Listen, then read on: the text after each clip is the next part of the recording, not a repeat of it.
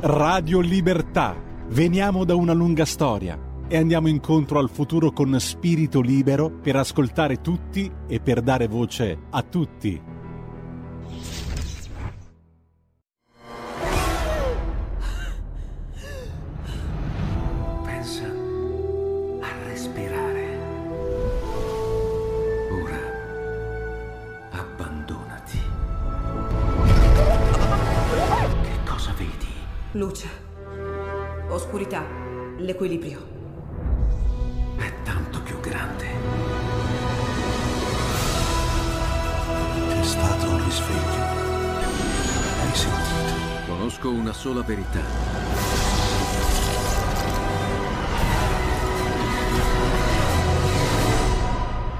Time ti fa entrare nel vivo del cinema, ti fa sentire come se fossi tu il protagonista del grande schermo.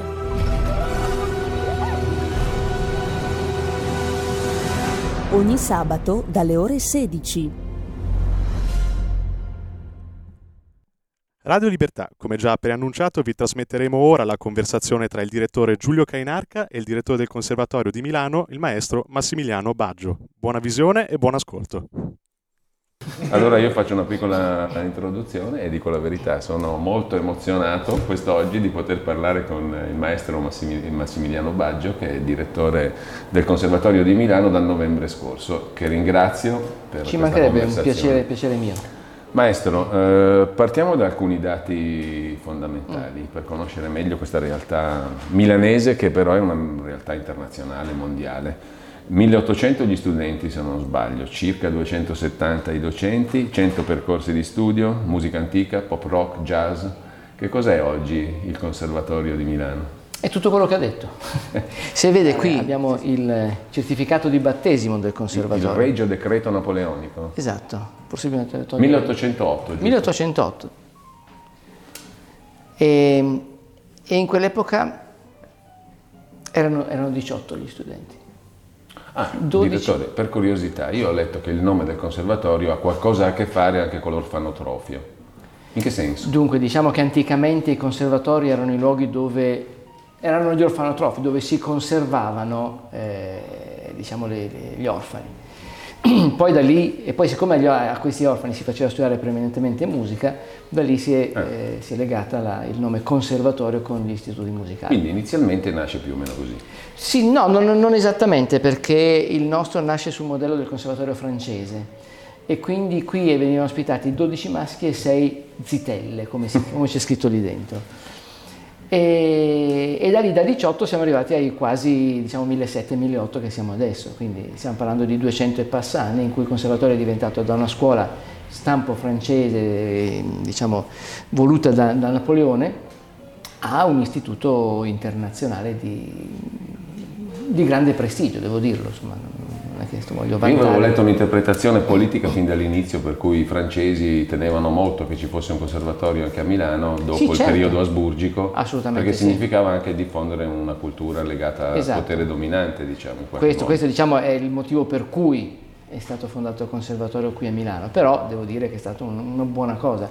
Nell'arco di, di questi 200 anni si sono avvicendati personaggi di una certa rilevanza, uno fra tutti Giacomo Puccini, Eh sì. che ha studiato qua e è notevole. Eh, le faccio qualche altro nome, direttore. Allora, Giuseppe Verdi, che fu bocciato, uno dei bocciati illustri, no? Mm. Sì, però- 1834. Questa ce la deve spiegare meglio. Sì, sì, sì, sì, voglio riscattare la- il nome del conservatorio perché appunto veniamo sempre tacciati di essere coloro che non se ne intendono di musica, eccetera. Allora, Giuseppe Verdi fa l'esame di ammissione appunto nel, nel 34 e, e- e ha 19 anni, quindi Fuori è un po' anzianotto per, per gli standard dell'epoca. Si presenta per pianoforte e lui era un compositore, quindi non, eh, non era il suo, il suo mestiere, e poi era straniero. Ducato di Parma. Esatto, Ducato di Parma e Piacenza, quindi questo è un, triste, è un triste parallelismo con oggi, però voglio dire, evidentemente gli stranieri non erano ancora ben accolti anche all'epoca. Per cui eh, a questo punto Verdi non, non viene ammesso, Eh, però si è legato al dito lui. Si è legato al dito perché ha sempre avuto... Ma è vero che non voleva neanche che fosse a lui intitolato Certo, il è conservatorio. vero, verissimo, verissimo. Poi però ci, è sembrato, ci è sembrato corretto comunque. oblige. Eh beh, a un certo punto sì.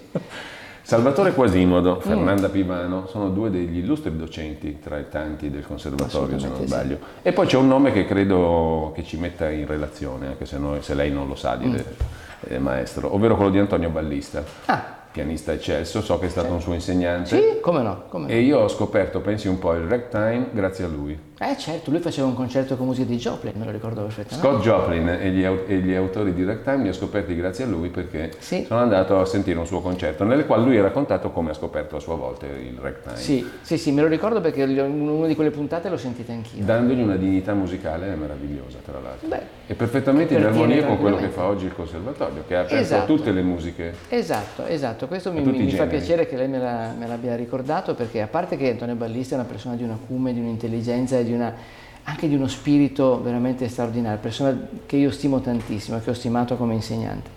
Ma poi è proprio questo, eh, quello che ci hanno insegnato alcuni docenti come anche Bruno Canino che ha suonato con Antonio Ballista per tanti anni, è non avere limiti, non avere confini.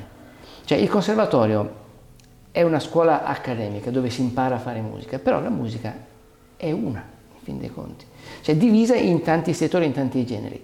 Dobbiamo uscire da questi schematismi, per cui qui si impara la musica, noi insegniamo musica che va dal, dal 500 fino a domani, senza distinzione, senza limiti, perché è, questa è la cultura, questa è l'arte. non- Poi c'è la musica che piace e la musica che piace meno, non voglio dire bella o brutta, perché mm, non siamo nessuno per dire che se la musica è brutta. Però c'è la musica che piace e la musica che non piace, generi che uno predilige maggiormente, generi che uno non sopporta. Sì, sono come, come nella cucina, insomma, in fin dei Il conti. conservatorio non è conservatore, mi faccia Ecco, fare questa questa, battuta. questa è, è sulla- sull'apertura della O che dobbiamo intenderci, perché i- ci sono tanti conservatori e invece noi siamo conservatori, per cui accettiamo tutti quanti, accettiamo qualunque nazionalità, purché sia gente che è brava, talentuosa e che ha voglia di migliorare, che ha voglia di studiare. Faccio qualche altro nome così, eh, perché Sì. mi sono documentato un po' rapsodicamente, giusto appunto per rimanere in argomenti musicali. Enzo Iannacci, diplomato a 19 anni nel 54, se non vado errato. Ma anche Lazza, ovvero Sì. Jacopo Lazzarini, Sanremo. Questo l'ho scoperto anch'io recentemente. Il sassofonista James Senese suonerà qui il prossimo 2 marzo, domani, Sì. domani sera. Un nuovo modo per sostenere la tua radio. Visita radiolibertà.net. Ti basta un clic e potrai versare il tuo contributo volontario direttamente online. Potrai donare con ogni tipo di carta di credito, anche prepagata. Ti aspettiamo online. Su radiolibertà.net. Sostieni la tua radio con il tuo contributo volontario. Radio Libertà. La tua radio. Diamo voce alla nostra gente. Con il comune di Milano, che questa stagione chiama Music- Milano e Memoria, dove ricordiamo tutti, diciamo, alcune tappe della nostra storia recente, come non so, la giornata della memoria, piuttosto che la, la, mm, la giornata per le vittime de- de- del terrorismo, le vittime della mafia, insomma alcuni appuntamenti della- della nostra storia civile.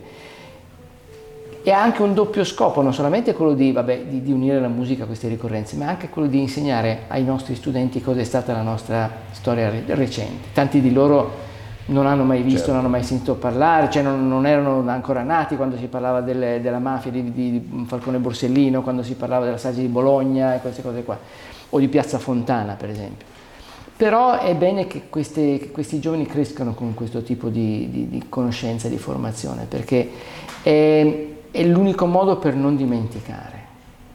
Quindi ha anche una funzione civile. Assolutamente sì, conservatorio. assolutamente sì, come tutte le scuole dovrebbero Certo. avere del resto. E, mh, a proposito di questo, eh, le volevo mh, ancora citare un paio di nomi perché so che qui suoneranno anche Roberto Cacciapaglia, Sì. anzi tra, po- tra non molto, che qui si è diplomato. Sempre come è ospite non nostro del conservatorio, però qui, Sì. in, qui in Qui si è conservatorio. diplomato però. Sì, sì, sembra, sì, no? certo. Che è autore anche di musiche che conoscono tutti perché ha scritto moltissimo anche per la pubblicità, Certo. oltre che per... eh, E dall'altra parte, nel nome di Franco Battiato, un altro milanese Mhm. acquisito, illustre diciamo, si esibiranno Simone Cristicchi e la cantante Amara in un altro spettacolo. Sì. Quindi il conservatorio in realtà è un crogiolo di tutto ciò che si muove nel panorama musicale, mi sembra di capire. Qual è l'età media di chi frequenta il conservatorio, degli studenti. Degli studenti? Mm. Oh beh, ehm, allora, è, è nettamente aumentata da quando, non si da- da- da quando è, mm, è subentrato il nuovo ordinamento. Noi prima avevamo un certo tipo di scuola fino al 1999 ed era una, una serie- un, un ordinamento che prevedeva per esempio per alcuni strumenti 10 anni di studi, si entrava all'epoca delle medie e si rimaneva poi andava avanti fino al diploma. Dal 1999 noi abbiamo avuto una legge di riforma che ci ha portato in un nuovo ordinamento, teoricamente simile universitario. Dico teoricamente perché non è ancora stato, da, da 23 anni, anzi quasi 24, non sono ancora stati La legge emanati 508, tutti... La 508, 99 infatti. 99. Non sono ancora stati emanati decreti attuativi, quindi siamo un po' in ritardo, ma ci arriveremo spero. Quindi l'età diciamo, media è aumentata perché siamo una scuola con alcune deroghe, si può entrare anche prima della maturità, però siamo una scuola universitaria teoricamente. Quindi, diciamo, Giuseppe Verdi sarebbe stato accolto adesso. Giuseppe Verdi sarebbe stato accolto se avesse suonato bene. Ah, perché c'era l'altro problema. E certo, è certo, è certo, è certo, perché mm, diciamo non questa... solo l'età. No, non solo l'età e non solo la provenienza est- di Parma. di fuori che noi non abbiamo più, perché adesso siamo aperti a tutto il mondo, abbiamo studenti cinesi, giapponesi, coreani, eh, russi, di tutte le nazionalità. Perché per entrare in conservatorio occorre superare un esame di ammissione, un esame attitudinale. E quindi ovviamente è una scuola basata sul merito. Mm. Questo è importante. E, lo dico sempre. Non nel nome, ma di fatto. Ah no, Permetta eh, la no. battuta. Ah no. certo no. No, no, di fatto siamo una scuola basata sul merito, a numero chiuso tra l'altro praticamente, perché i nostri insegnamenti sono singoli, la maggior parte, quindi oltre un tot numero di allievi uno, stu- un Ecco, docente di, non di può questi 1800 studenti circa, quanti vengono da fuori Italia? Ehm, se non sbaglio, adesso devo vedere le ultime statistiche, siamo intorno al eh, 20%. È un bel numero. E, e per il resto, diciamo, molti vengono anche da altre regioni d'Italia, ovviamente. Sì, sì, molti si trasferiscono qui e sono felice di poter dire che la gente viene qui a studiare a Milano per le, le opportunità che il conservatorio offre. In termini di produzione, in termini di possibilità di suonare, in termini di poter avere un ciclo di, di- di- di incontri di masterclass con docenti che vengono da tutto il mondo, che ammonta a circa una cinquantina di persone, di cinquantina di numeri che vengono. Appena salutato una docente che viene dalla Spagna, che fa una masterclass di musica contemporanea. E quindi ciò che il Conservatorio di Milano offre è importante. E quindi la gente viene- vuole venire a Milano proprio per avere possibilità di, di avere più opportunità di suonare, di Quindi di questi 1800 studenti non- nessuno faticherà a trovare un impiego, un lavoro, un'opportunità. Questo è un altro discorso. No, mediamente, Questo- allora, diciamo che eh, è cambiato il focus degli studenti. Prima, diciamo, fino al vecchio ordinamento, fino a, diciamo, io do come linea Tangentopoli, diciamo, per i primi anni 90 l'attività musicale in Italia era molto sviluppata. Milano aveva 4-5 orchestre, questa era sede della, della- il conservatorio era sede dell'orchestra nazionale della RAI, dell'orchestra della RAI. Poi la RAI ha chiuso la sede di Milano, ha chiuso la sede di Roma, ha chiuso la sede di Napoli e ha fatto solamente quella di Torino. Quindi c'è stata una riduzione delle orchestre. I teatri, i soldi mancano sempre di più per fare cultura musicale, per fare concerti, attività musicali e quindi le prospettive per fare il solista o il, mm, diciamo, l'esecutore sono molto ridotte. Però con i nuovi insegnamenti, penso alle nuove tecnologie, penso alla musica elettronica, penso a tanti altri nuovi insegnamenti al jazz, al pop, sono ampliate altre, diciamo, altre carriere musicali che si possono fare con un diploma di conservatorio. E questo è anche molto bello perché con il nuovo ordinamento non abbiamo più il, il giovane che viene formato solo ed esclusivamente sullo strumento, ma gli viene dato un ventaglio di opportunità di conoscenze che è molto più ampio. Quindi anche sotto il profilo tecnici del suono, Assolutamente del sì, suono, assolutamente sì. musica elettronica, vabbè questo ormai esiste da Ma pensiamo anche a tempo. tutto il digitale che Il c'è, digitale, l'editoria. il mondo internet. Eh certo, l'editoria, il mondo internet, tutto quanto, sì sì. Questo non lo sospettavo, devo dirle la verità. Eh sì, appunto, questo esula dal fatto della O stretta, del conservatore. Noi invece siamo aperti a tutte queste, queste novità del- che il mondo ci, questi stimoli che il mondo ci, ci offre. Quanto costa uno studente un anno di conservatorio? Dipende. Dipende perché il conservatorio è una scuola pubblica, una scuola statale, quindi qua abbiamo in vigore le fasce di reddito, quindi a seconda dell'ISEE e della famiglia lo studente... Però ho visto cifre non proibitive in assoluto. Boh, diciamo che il più caro, il percorso biennio più caro, mh, se non sbaglio, sarà tra i 3.500 e i 3.800 euro l'anno, che se comparato adesso non so l'università più o meno siamo sulla stessa cifra, però se pensiamo che una scuola, io faccio sempre riferimento al mondo americano perché lo conosco abbastanza bene, una scuola di alto prestigio come può essere una Juilliard School a New York, eccetera, costa sui 60 mila dollari l'anno solamente di tassa di iscrizione, poi se uno ci mette l'alloggio, eccetera, viene sui 100 mila dollari.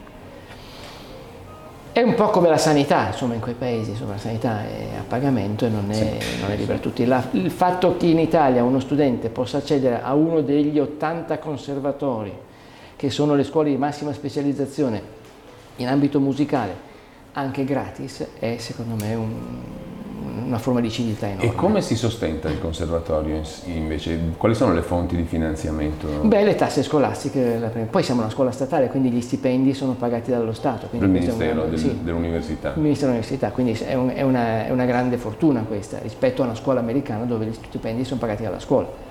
Ecco, io ho studiato un pochino anche la, la, la, l'organizzazione, diciamo così, istituzionale che poi si rispecchia nello statuto del conservatorio, sì. no? quindi a partire proprio dal Ministero. E um, ho visto che c'è una, un, grossolanamente, glielo dico maestro, cioè um, un'organizzazione anche molto partecipativa, cioè la consulta degli studi, la legge lo, lo stabilisce, sì. no? quindi lo statuto si è adeguato alla legge che citavamo prima, sì. che prevede un, un ampio livello di partecipazione tanto da parte dei docenti, di cui lei è più, è più, espressione, mi sembra, mentre il Presidente è più espressione del Ministero, se non ho capito male, mm. eh, quanto degli studenti. Quindi sì. anche gli studenti entrano nel Consiglio di amministrazione, oltre certo. che nelle loro forme proprie di rappresentanza. Sì, lo stampo la... universitario, ecco. anche l'università. Quindi diciamo, questo modello è solo teorico o pratico ed è secondo lei un modello efficace di gestione di una struttura complessa? È praticissimo mm. perché ehm, sempre facendo riferimento al vecchio ordinamento, la quantità di norme, di regole, di leggi che governano le istituzioni di alta formazione musicale è veramente sterminato e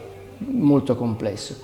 Allora, poter fare, la nostra democrazia rappresentativa, abbiamo il corpo docente che elegge un consiglio accademico che è formato a Milano da, 3, da 12 docenti più, cioè 10 docenti, 2 studenti e il direttore, che è il governo dell'istituzione. Quindi ehm, funziona bene perché appunto c'è questa, questa diciamo, democrazia rappresentativa, anche perché delegare tutto a tutto il corpo docenti come forse il collegio docenti diventa un problema perché dovremmo riunire questo collegio docenti quotidianamente. È come se, è come se il governo ogni volta che fa una legge dovesse fare un referendum è certo. impossibile la gestione, quindi abbiamo il governo, che il Parlamento che è il nostro, nostro, rappresentante dei cittadini. Si riesce a chiudere i bilanci in pareggio ogni anno? Sì, sì il conservatorio sta in piedi Milano, tranquillamente. Sì. Quello di Milano sì. Anche perché ha rapporti con realtà esterne che vengono, affittano, no? Noi abbiamo la fortuna di avere le sale, naturalmente, le sale. Sala Verdi, Sala Puccini. Di eccellenza oltretutto. Sala Verdi è una delle mm. sale con l'acustica migliore in Europa è una sala molto Poi le bella. fanno una domanda curiosa su. Sala Verdi e sul conservatorio perché mi è capitato di leggere un libro di Filippo Daverio recentemente ah. dove si faceva riferimento a una cosa che purtroppo il conservatorio ha vissuto. Però prima volevo domandarle, maestro, c'è uno strumento o una disciplina musicale che ancora qui non si insegna o non si impara? Boh, eh, sì, ci sarà, se pensiamo agli strumenti etnici, il banjo per esempio, non credo, non, non, ma dipende anche poi dal tipo di repertorio. Direi che da noi sono rappresentati quasi tutti gli strumenti, diciamo, d'uso sicuramente nella musica classica, ma anche nella musica, diciamo, moderna, jazz e tutto quanto. Lei faceva riferimento prima all'esperienza statunitense, questo mi, mi incuriosisce molto. Eh, il modello di gestione anche delle eh, istituzioni culturali o musicali come uh-huh. il mhm. conservatorio negli Stati Uniti è molto diverso dal nostro, abbiamo qualcosa da imparare, siamo... Allora, nel modello americano il sistema è molto legato per esempio alla, a, a, tutta, la, tutta la, la, la forma de, della, della, donazione che c'è. Cioè in America c'è un sistema di tassi che può... Eh, diciamo, dove il contribuente può invece che dare i soldi allo Stato darli a un ente culturale, un'associazione culturale, un museo, anche delle religioni, no? tutte queste cose qua. Per cui ci sono tantissimi donatori. Sempre la scuola di cui le dicevo prima, la Juilliard a New York, all'ingresso ha una placca in marmo dove sono segnati gli scaglioni di donazione. L'ultimo, il più alto, è 20 milioni di dollari. Cioè, le grandi aziende, IBM, Microsoft, queste, tutte queste persone investono in cultura, investono in formazione Tanta gente che non può permettersi quelle, quelle, quelle tasse scolastiche ha dei donatori che pagano per loro. Quindi questo sarebbe un qualcosa di bello che noi a Milano abbiamo anche in parte, Mm. perché noi a Milano abbiamo una manifestazione che è il premio del conservatorio. È un concorso interno che noi facciamo perché la, la- la- diciamo, la cosa nasce da questo. Avevamo mm, il premio a otto anni, quindi pr- prima. C'erano diverse persone che venivano qui per ricordare il parente morto oppure per magari qualche mm, circolo Rotary, questi qua eh, Lions che volevano dare dei soldi, delle borse di studio, decidevano eh, voglio dare questa, questo- questa- questa- questa cifra in ricordo del mio marito che è morto tanti anni fa, siccome suonava il pianoforte voglio premiare uno studente di pianoforte e così via. Allora c'erano diverse di queste, di queste donazioni che però non avevano una sistemazione organica. Allora il conservatorio ha deciso di riunire tutte queste donazioni in un'unica manifestazione per dare una veste organica a tutto questo settore. E ha avuto talmente tanto successo che adesso abbiamo 10, anzi l'anno prossimo saranno 11 categorie strumentali o di genere. Per esempio, dico, una categoria è per gli strumenti a corda, uno per gli strumenti a percussione, quindi pianoforte, tasti e percussioni, uno per gli strumenti a fiato, ma poi abbiamo musica da camera, abbiamo composizione, abbiamo jazz, abbiamo pop, eccetera. E abbiamo raccolto un montepremi di circa 70-80 mila euro. Tutto fatto di donazioni private. Praticamente prima all'inizio il conservatorio ci metteva la maggior parte, adesso abbiamo tutti, quasi tutti donatori che vogliono riconoscersi in una manifestazione di questo tipo. E questa è una cosa per noi di grandissimo valore. Abbiamo premi, il primo premio per ogni categoria sono 5.000 euro, il secondo roba di 2005, il terzo 1.800, insomma sono premi importanti anche per gli studenti. Quindi abbiamo tutta una rete di, stiamo cercando di formare una rete di donatori che stiano vicini al conservatorio, vicini agli studenti, perché è importante dare loro la possibilità di poter fare poi quella, quell'esperienza magari all'estero, quell'esperienza magari in un corso di perfezionamento, una scuola così.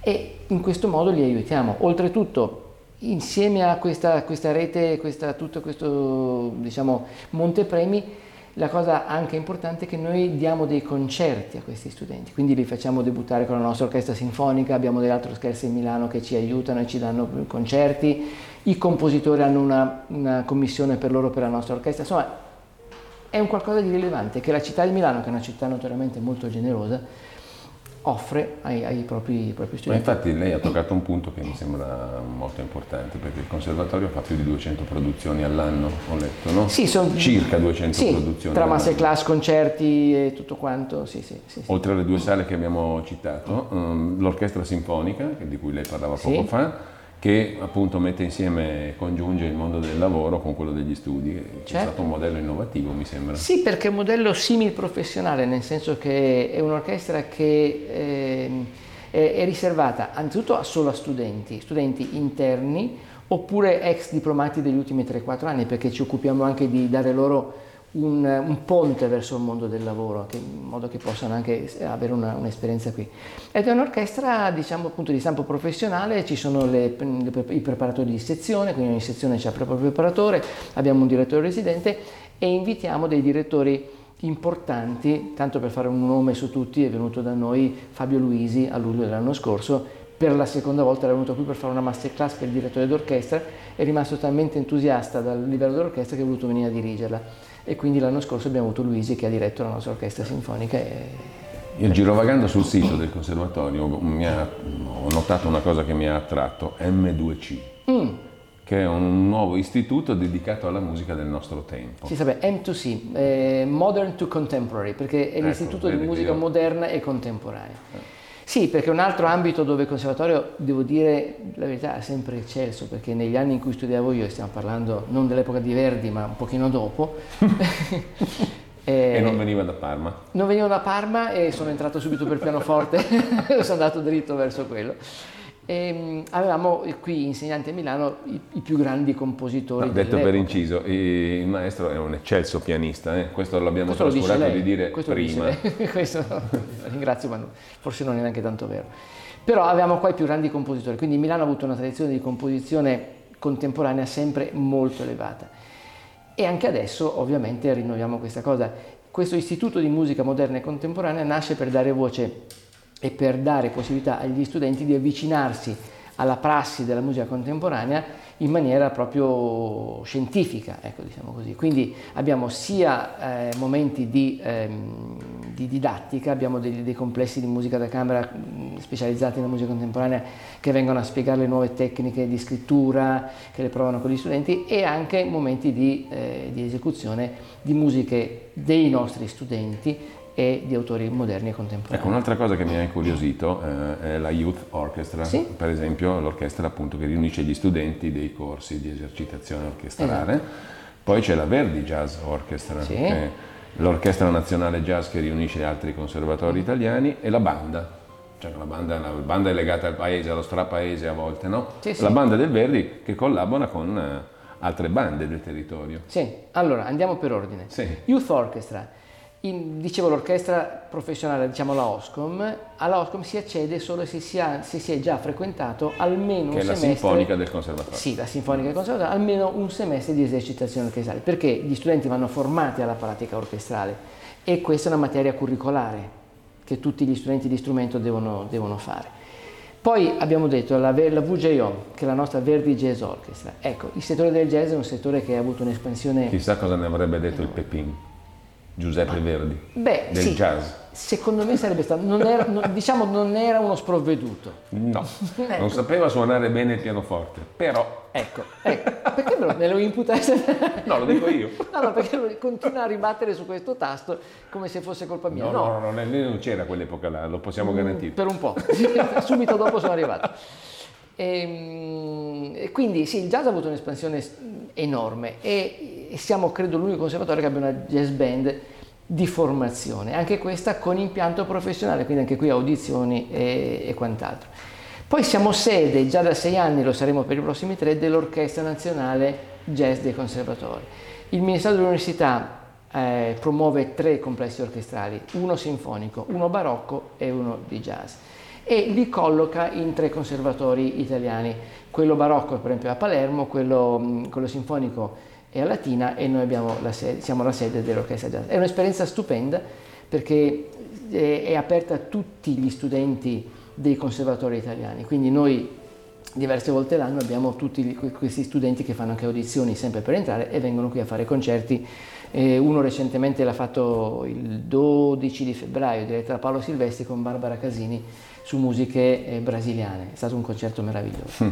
Poi lei ha parlato della, mh, della banda del Verdi. Sì. Ecco, la banda per esempio è un'iniziativa, diciamo, è un'istituzione veramente popolare, però è una delle tradizioni fondanti della nostra cultura musicale, eh sì. perché dalla banda sono venuti tantissimi grandi strumentisti.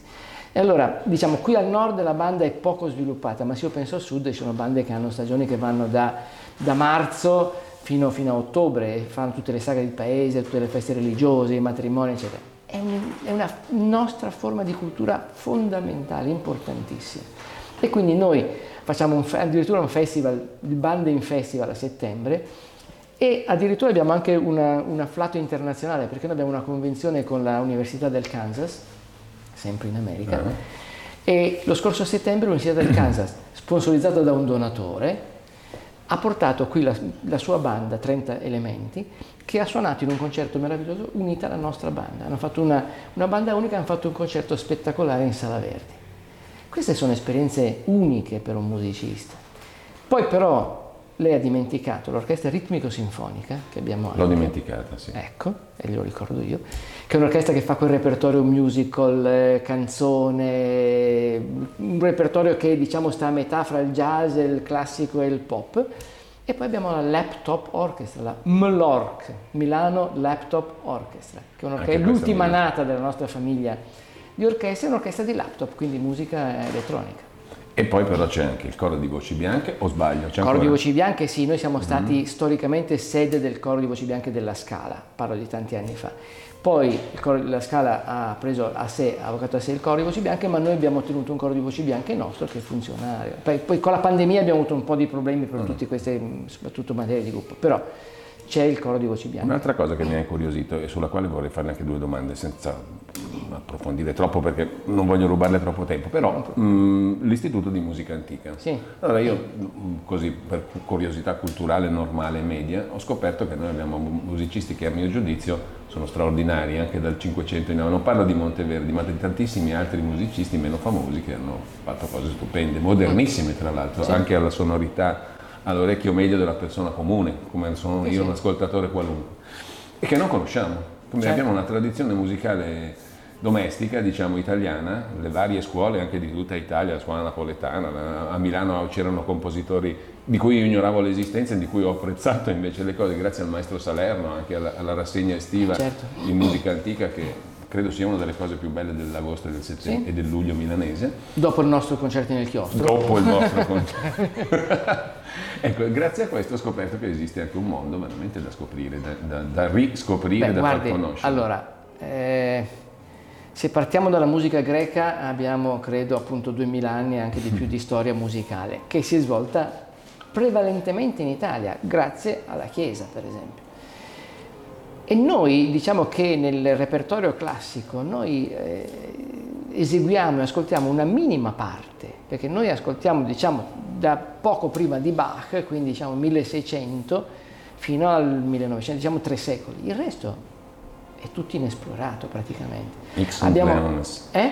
Lì ci sono i leoni. Ah certo, X un leone, certo. Infatti eh, se pensiamo a un Gesualdo da Venosa per esempio o a, a- a tutto quello che precede que- questo, questo, questo, questo secolo barocco cui noi- da cui noi facciamo partire le nostre manifestazioni musicali al 99%, è tutto un mondo sommerso. E soprattutto, tornando al Conservatorio di Milano, in biblioteca noi, che è un'altra perla del nostro L'abbiamo istituto, vista. Abbiamo tantissimi manoscritti, tantissimi volumi di un, di un pregio e di un'importanza fondamentale per la storia della musica, che sono conservati qua da noi in biblioteca. 500.000 libri, più 500.000 una serie di fondi di grande Eh importanza. sì, certo, certo. E poi voglio dire, la biblioteca di Milano c'è Ed è una biblioteca pubblica, eh, non tutti lo sanno. pubblicissima. Sì, sì, assolutamente. Anzi, noi stiamo anche facendo un lavoro di, di scansionamento o scannerizzazione, non so come si possa dire, di Digitalizzazione. digitalizzazione sì, del nostro patrimonio. patrimonio. librario. Quindi è già accessibile anche in tutto il mondo eh, e quindi questo è un altro valore in più. Ed è uno, per esempio una di quelle, di quelle professioni che si può fare una volta che uno ha un diploma di conservatorio, perché occorre una competenza musicale importante, però non è diciamo, l'attività solamente esecutiva. Ecco, al conservatorio si impara anche a comporre, cioè composizione Eh, no. musicale ovviamente, Certo. non solo strumenti. E mm, ho letto, questa è una cosa molto interessante, che sia nell'ambito classico che nell'ambito jazz, pop, rock, ehm, chi, diciamo, compo- chi studia composizione qui poi ha la possibilità di vedere eseguiti i propri pezzi dalle orchestre. Sì, certo, certo, certo. Addirittura gli esami finali delle discipline compositive di pop, rock e di jazz sono eseguiti. Ma tornando a quel discorso del premio che facevo prima, la categoria di composizione ha un grande vantaggio, perché di solito nei concorsi di composizione le, le partiture vengono esaminate a secco, cioè guardandole. Quindi la commissione guarda le, le partiture e dice questo va bene, questo non va bene, questo vince, questo non vince.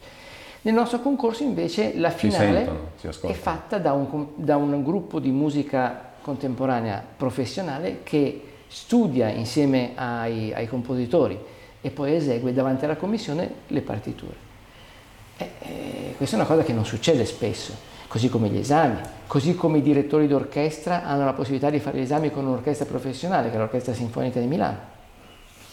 Hanno una serie di lezioni, sono quasi una ventina di lezioni durante l'anno che fanno con l'orchestra, perché altrimenti è come, è come- come parlare, insegnare, un, studiare l'inglese con un muto. Certo. Parlavamo prima, da- maestro, della mm, Sala Verdi che è Sì. stata ricostruita dopo un devastante bombardamento dell'agosto del 43, no? E le citavo prima questo libro di Philippe Daverio, nel suo libro Grand Tour d'Italia, a piccoli passi, Daverio scrive a proposito di quei bombardamenti del 43 che hanno colpito in maniera molto pesante anche il conservatorio, Ne abbiamo le foto nel... e abbiamo visto le foto della sala distrutta, poi fortunata- dico fortunatamente ricostruita perché oggi è considerata una delle sale con l'acustica Sì. migliore in tutta Europa, la sala Verdi, no? Sì, assolutamente. Eh, ecco, Daverio fa notare che nel- nell'agosto del 43 gli anglo-americani colpiscono il 5% delle case ma l'80% dei teatri e il 100% dei musei. Il primo bombardamento, dice Daverio, con bombe intelligenti, il primo bombardamento culturale forse della storia dell'umanità. L'idea molto britannica era quella di toccare l'anima dell'Italia attraverso la sua cultura. Certo. Forse solo oggi cominciamo a renderci conto della gravità dei danni. Vale anche questo anche per il, per il bombardamento del conservatorio, secondo lei? Beh, eh, in parte sì, in parte sì, perché voglio dire, colpire un, eh, un simbolo della cultura, dell'istru- dell'istruzione è una ferita veramente grande, cioè, è veramente importante questo. Poi è stata grande la forza, per esempio, di un, di- dei, dei bibliotecari dell'epoca che, sapendo che stavano arrivando i bombardamenti, hanno tolto, hanno portato via Come è tutto il successo a patrimonio. Pezzoli, altrove. Esatto, tutto il patrimonio liberale l'hanno portato, mi pare, in provincia di Como, da qualche parte, e l'hanno salvato, perché altrimenti sarebbe tutto distrutto. Tutta l'ala della Sala Verdi, che è l'ala di, di- di là del, del chiostro qui dietro di noi, è stata completamente rasa al suolo. Quindi Ecco, mi faccia dire che questa- questi episodi però mi, mi- mi- inducono a pensare al periodo della liberazione, diciamo in un'altra maniera, non beh. ufficiale, non sta, perché quando tu dici io voglio distruggere il patrimonio culturale di una nazione che vado a liberare, qualcosa non torna.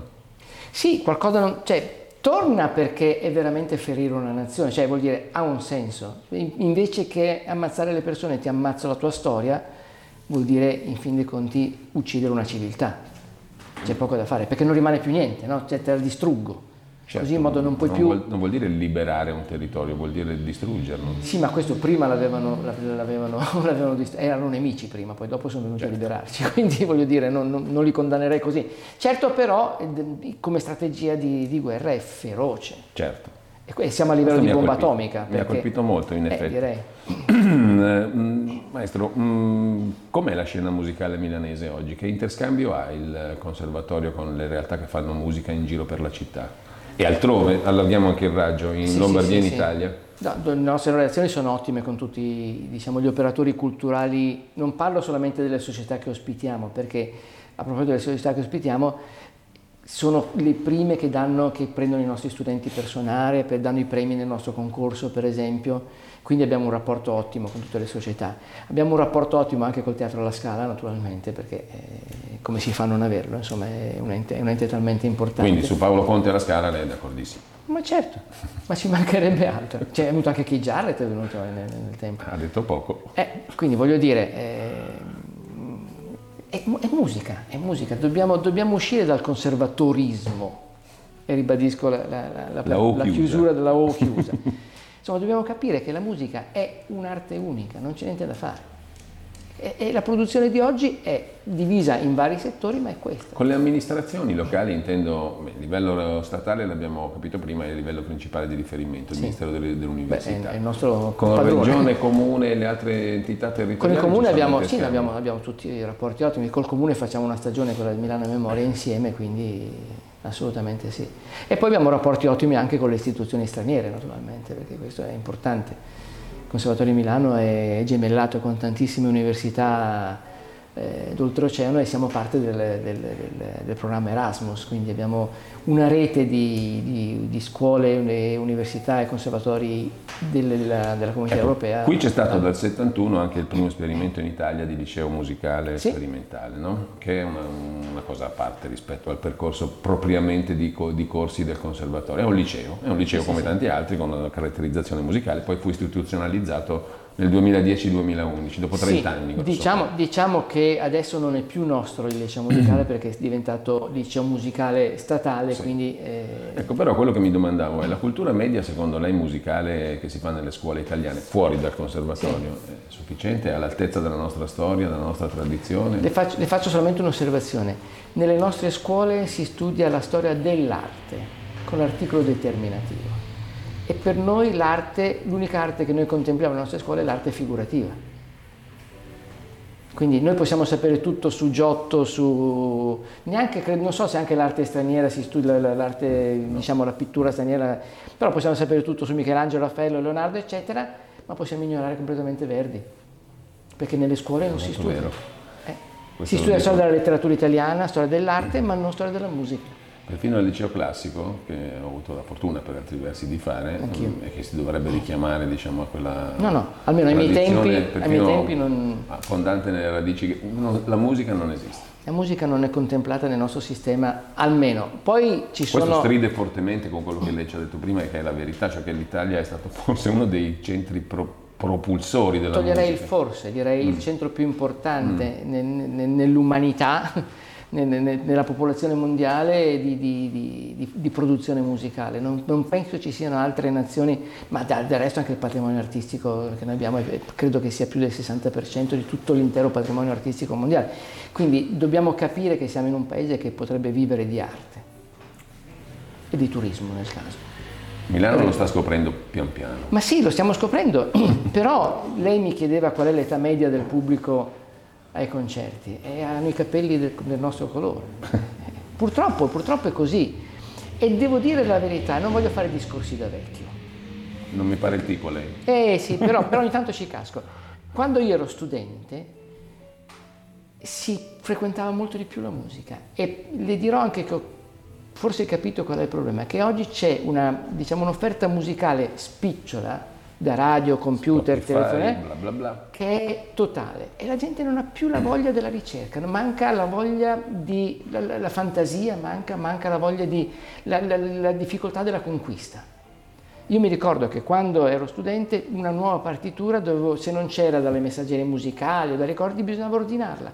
Ordinarla voleva dire aspettare 3-4 settimane, un mese anche, quindi c'era il desiderio. Adesso ce l'ho Certo. Facebook mi, fa- mi manda l'avviso prima che io lo pensi. Ho già subito, ma tu vuoi- cercavi per caso questo, questo spartito, questa cosa. Quindi, mancando il desiderio, mancando la voglia di richiesta, manca anche la, la voglia di, di venire ai concerti. Perché la musica c'è e i giovani d'oggi, altro discorso da vecchio, ma Mm. forse sarò contestato, lo so, non hanno una cultura musicale degna delle possibilità che ci sono. Da che punto di vista? In che senso dice? E dico che per esempio io, io spesso domando alle persone che vanno in giro con le cuffiette cosa stai ascoltando, anche a livello del conservatorio. E è vero che noi eh, eh, diciamo, diffondiamo tutti i tipi di musica, ma pochi ascoltano la musica classica. Eh, maestro, le volevo chiedere ancora una cosa. Mm, Intanto volevo ricordare che il conservatorio è aperto al pubblico per visite guidate, Sì, me lo certo. conferma, su Certo. prenotazione, Sì, quindi credo che possa essere un consiglio utile da dare a tante Beh, persone. anche perché O- credo o- che non tanti conoscano, già siamo, siamo in centro centrissimo, siamo un po' defilati, la gente magari si ferma alla Chiesa della Passione, ma non so quanti ne entrano perché è una chiesa spettacolare. Bellissima. Eh, credo che sia la, chiesa- la seconda chiesa più grande di Milano, che è la cupola una delle più grandi anche d'Italia. E ha dei dipinti dentro che sono stupendi, ha due organi meravigliosi, ha un barocco strepitoso. E, però pochi sanno che nella Di porta fianco. a fianco c'è un chiostro bellissimo, con una magnolia ormai pluridecennale, con delle sculture dentro, delle opere d'arte e poi dei, dei- dei luoghi dentro che si può andare alla bibli- biblioteca. Noi facciamo appunto visite guidate che possono essere prenotate. C'è un open day sabato 11 marzo. Certo. Vuole spendere due parole su questa iniziativa? Come no, come no. L'Open Day ormai è una nostra tradizione e, raccontiamo a chi vorrà intraprendere il percorso musicale che cosa succede qua dentro. Hanno Dalle un 10.30 po'- del mattino. Dalle 10.30 del mattino sì, faremo, abbiamo tutto l'istituto aperto, in ogni aula ci sarà una dimostrazione di uno strumento, abbiamo- io farò una piccola introduzione iniziale raccontando cos'è il conservatorio e, e appunto ci sarà la possibilità di vedere, toccare gli strumenti, parlare con i docenti, sapere quali sono le qualità richieste, sapere quali sono le modalità, se la segreteria sarà aperta, eccetera. Perché la gente ha magari un'idea della compagnia del cigno famosa no? che abbiamo avuto, perché abbiamo avuto anche il nostro, il nostro serial qui dentro, eh, quindi abbiamo avuto il famoso eh, serie a puntate della compagnia del cigno dove c'era un'idea del conservatorio diciamo un po' antica, diciamo in termini di, di rigore, cioè, non che non sia una scuola di rigore, perché il rigore è fondamentale. Io dico sempre, suonare uno strumento è come fare uno sport, perché l'impegno muscolare è comunque comune alle due prassi. Lo, lo sportivo si allena ogni giorno, si Infatti, allena con costanza. lei mi sta facendo venire in mente una delle classiche stupidissime domande, no? Conta più il talento o lo studio o l'applicazione? È tutto un mix, è tutto un mix, perché se non c'è il talento puoi avere tutta l'applicazione e la dedizione che vuoi e la, e la- e la tecnica, ma non arrivi. Se hai la dedizione, la tecnica e la costanza, ma non hai il, ta- ma hai il talento, ma non hai il resto e non arrivi. Insomma, è, è un mix. Comunque c'è fatica e quindi lei anche rigore, diciamo una scuola rigorosa, diceva lei. Certo non polverosa, mi sembra di capire. No, assolutamente non polverosa, ma è chiaro che occorre, occorre programmare un'attenzione, una, una dedizione direi totale. Questo non esclude altre, altre, cioè non è che gli studenti conservatori non vivano, vivono e come, però è chiaro che l'attitudine, la, la, la costanza, la serietà, la professionalità è, è fondamentale se si vuole emergere in questo, in, questo, in questo, ambiente. Due cose ancora. La prima, so che il 22 marzo riapre la casa di riposo Giuseppe Verdi, abbiamo parlato di Giuseppe sì. Verdi, una delle cose benemerite, anzi lui credo la reputasse la sua opera migliore, così la definì, era la creazione, è stata la, la, creazione della casa di riposo certo. per anziani musicisti, no? che sta in, dall'altra parte della città, in piazza Buonarroti. Sì, Buonarroti. Eh, è stata interrotta tre anni l'apertura per via dei, delle questioni pandemiche, là ci sono molti anziani che però hanno rapporti con i ragazzi del conservatorio. Sì, perché eh, oltre, oltre, al fatto che per entrare nella Casa Verdi deve aver avuto un passato d'artista comunque, quindi sono tutti musicisti gli abitanti della casa, ma ci sono anche, la Casa Verdi dà anche qualche stanza degli studenti di conservatorio per abitare e poi noi facciamo anche tanti concerti, c'è un'attività anche sia interna della casa ma anche collaborazione con noi. Addirittura lì in Casa Verdi una delle società concertistiche che ospitiamo noi organi- prendeva, ecco, dava la possibilità a tutti e tre i vincitori di ogni categoria del premio di esibirsi lì e quindi i nostri studenti sono diciamo, parte integrante. Senta, le, le, le, cito un titolo che non, non, le farà molto piacere, però non fa piacere neanche a me da cittadino. Eh, sul Corriere della Sera l'altro giorno è uscita questa notizia. Milano, i trucchi degli studenti cinesi per entrare nei conservatori. Indotto importante, controlli inadeguati. Lei avrà visto l'articolo no? di cui si parlava. Io so che c'è un programma, invece, il programma Turandot, che riguarda tutti i conservatori in Italia, che in particolare mh, è rivolto agli studenti cinesi. Le chiedo una valutazione non dell'aspetto diciamo, dei trucchi, mm. sui quali evidentemente se ci sono dei trucchi o, o degli illeciti eh, ci sono le autorità che indagano naturalmente, ma in generale di questo tipo di, di programma, il programma Turandot, come funziona, cos'è? È un programma di interscambio culturale a livello ministeriale, quindi a livello governativo, per cui degli studenti cinesi hanno la possibilità di venire in Italia, imparano la lingua per un pare sia 9 mesi, 10 mesi, e poi possono avere accesso anche, al, è lo stesso del Marco Polo universitario, quindi lo stesso tipo di progetto, si chiama Turandotto per noi, e quindi hanno la possibilità di accedere ai conservatori e alle scuole di musica statali. Perché credo che per loro sia poi un fiore all'occhiello poter dire di essere entrati al Conservatorio allora, di Milano. Dal punto di vista del, del richiamo internazionale Evidentemente questo, diciamo, questo, questo, aspetto dell'importanza della musica è più sentito all'estero che in Italia, dicevamo, no? Perché? Perché il titolo di studio di un conservatorio italiano è considerato, credo anche addirittura obbligatorio in certi paesi per poter avere accesso all'insegnamento nelle loro università. Quindi è chiaro che una, un, l'Italia ha un grande appeal nei confronti di, di, di tante nazioni, di tanti studenti stranieri. Poi se uno vuole cantare l'opera italiana deve stare qui perché deve conoscere la lingua, deve vivere nei luoghi dove sono vissuti i compositori. Cioè un conto è studiare l'opera in un paese straniero, un conto è venire a vedere dove Verdi, c'è la camera mortuaria di Verdi all'Hotel de Milan per esempio. Sì. Cioè vedere i luoghi dove sono vissuti i personaggi è importante, è importantissimo per capire l'atmosfera, per capire il, il, il fuoco che c'è qua dentro. Se, se uno viene qui a vedere i compiti di Puccini che abbiamo in biblioteca per esempio è fondamentale. Beh, certo. Mm, due cose velocissime, poi ci salutiamo. Eh, la prima, ehm, mi ha incuriosito la sua annotazione che faceva prima anche sul, sul modello scolastico, diciamo così, e sulla cultura musicale media. È, è, cambiato molto, visto che lei può fare questo confronto rispetto anche alla, propria, alla sua esperienza biografica. Lei è stato studente qui, poi docente, adesso è il eh, direttore. È cambiato, cosa è cambiato secondo lei nel cultura media e nell'antropologia media, mi faccio usare un parolone di chi frequenta il conservatorio. Come è cambiato il, lo studente nel corso degli anni? Che differenze fondamentali ci sono? La prima questione. La seconda poi mi domandavo anche che tipo di rapporti ha il conservatorio con l'industria musicale vera e propria, cioè con il business dell'industria mm. musicale esterna. Sì, allora, eh, diciamo riguardo l'utenza, devo dire la verità che oggigiorno ci sono, a mio modo di vedere, più, più picchi, ci sono più persone, persone che fanno speciali, eccezionali. mentre invece il livello medio a mio modo di vedere è un po' calato. Ai miei tempi il livello medio era molto più alto e però c'erano meno, anche perché c'erano meno possibilità a livello studentesco, cioè il conservatorio quando io studiavo era le prime armi per i concerti degli studenti, si facevano i saggi di fine anno e basta, non c'era possibilità di suonare. Marcello Abbado, che è stato il direttore credo più illuminato che abbiamo mai avuto nella nostra storia, è vero che ha, ha fatto direttore per 26 anni, eh, però è stato un direttore di, di, di una grandezza infinita, è stato il primo che ha cominciato a fare accordi con l'orchestra della RAI, con l'orchestra dei pomeriggi musicali, con l'orchestra Evangelicum che c'era una volta per far suonare gli studenti di conservatorio. Ma prima da allora i studenti facevano un saggio all'anno se lo facevano e basta. Quindi eh, c'erano meno possibilità, per cui c'era meno possibilità di, di, di far eh, emergere le stelle.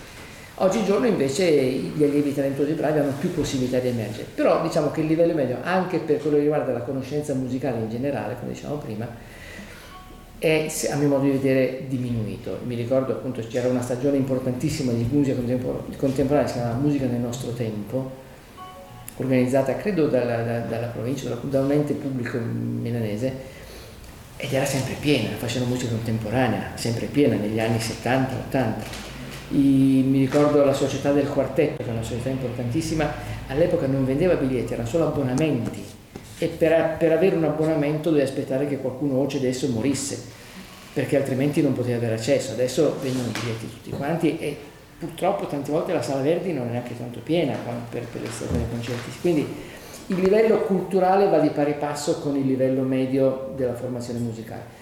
E ci sono i vantaggi anche adesso, c'è una formazione musicale data agli studenti sicuramente più ampia, gli studenti conoscono più cose riguardo alla musica di quante ne conoscessimo noi, che dovevamo trovarcele da soli, anche perché appunto oggigiorno le, le, le capacità diciamo, tecnologiche consentono una facilità di, di, reperimento di materiale che all'epoca non c'era. Quindi ci sono i pro e i contro, ecco, non si può dire cosa è meglio e cosa è peggio, sono diverse. L'ultima cosa, veramente, lei cosa si propone di fare, visto che il suo mandato è iniziato a novembre scorso, nei suoi tre anni prossimi? Quali sono i suoi obiettivi come direttore del conservatorio? Allora, come direttore del conservatorio io mi propongo intanto di ampliare la visibilità internazionale del nostro conservatorio. Devo dire, senza, senza falsa modestia, il Conservatorio di Milano è uno tra i migliori, se non il migliore, posso essere un pochettino così, fare un po' il il milanese imbruttito, anche se non sono milanese. Devo dire che veramente per quello che offriamo, per la qualità dei nostri studenti e dei nostri docenti, siamo tra i migliori. Vorrei che questa, questo livello fosse ribadito anche a, a, in ambito internazionale e piano piano ci arriveremo, ci dobbiamo arrivare, perché viaggiando, vedendo, facendo scambi mi rendo conto che un, appunto, siamo, siamo, anche molto di richiamo per le istituzioni importanti internazionali, quindi mi piacerebbe ampliare questo. Mi piacerebbe migliorare l'organizzazione di questo conservatorio, evidentemente che è un qualcosa che si deve sempre migliorare quindi mantenere alto, e poi, poi continuare su questa strada, quindi continuare a portare i bravi docenti in conservatorio, dare opportunità ai nostri studenti di suonare, quindi ampliare queste possibilità di produrre musica, la musica è qualcosa che si fa sul campo. La musica, stare su un palco lo si impara standoci. E la faccia tosta, come dico, la si, si fa fare su di schiaffoni.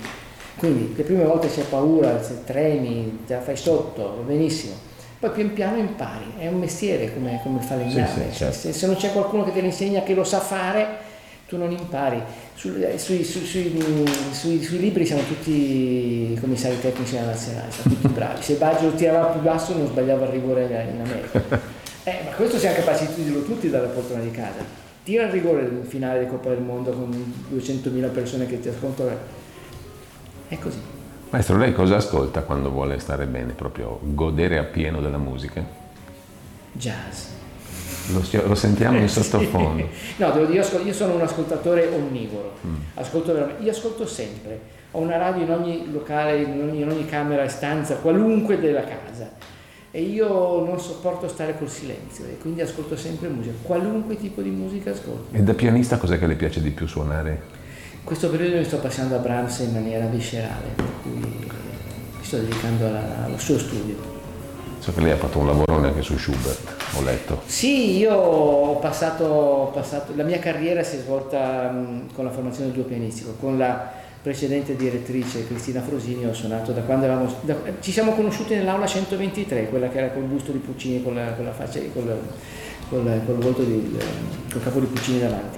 Ci siamo conosciuti perché i nostri rispettivi docenti erano marito e moglie e suonavano in due pianistiche. E quindi abbiamo cominciato così. E dal 1965 abbiamo, non abbiamo più smesso fino a che Cristina ha fatto la direttrice. E questa è una professione che assorbe troppo.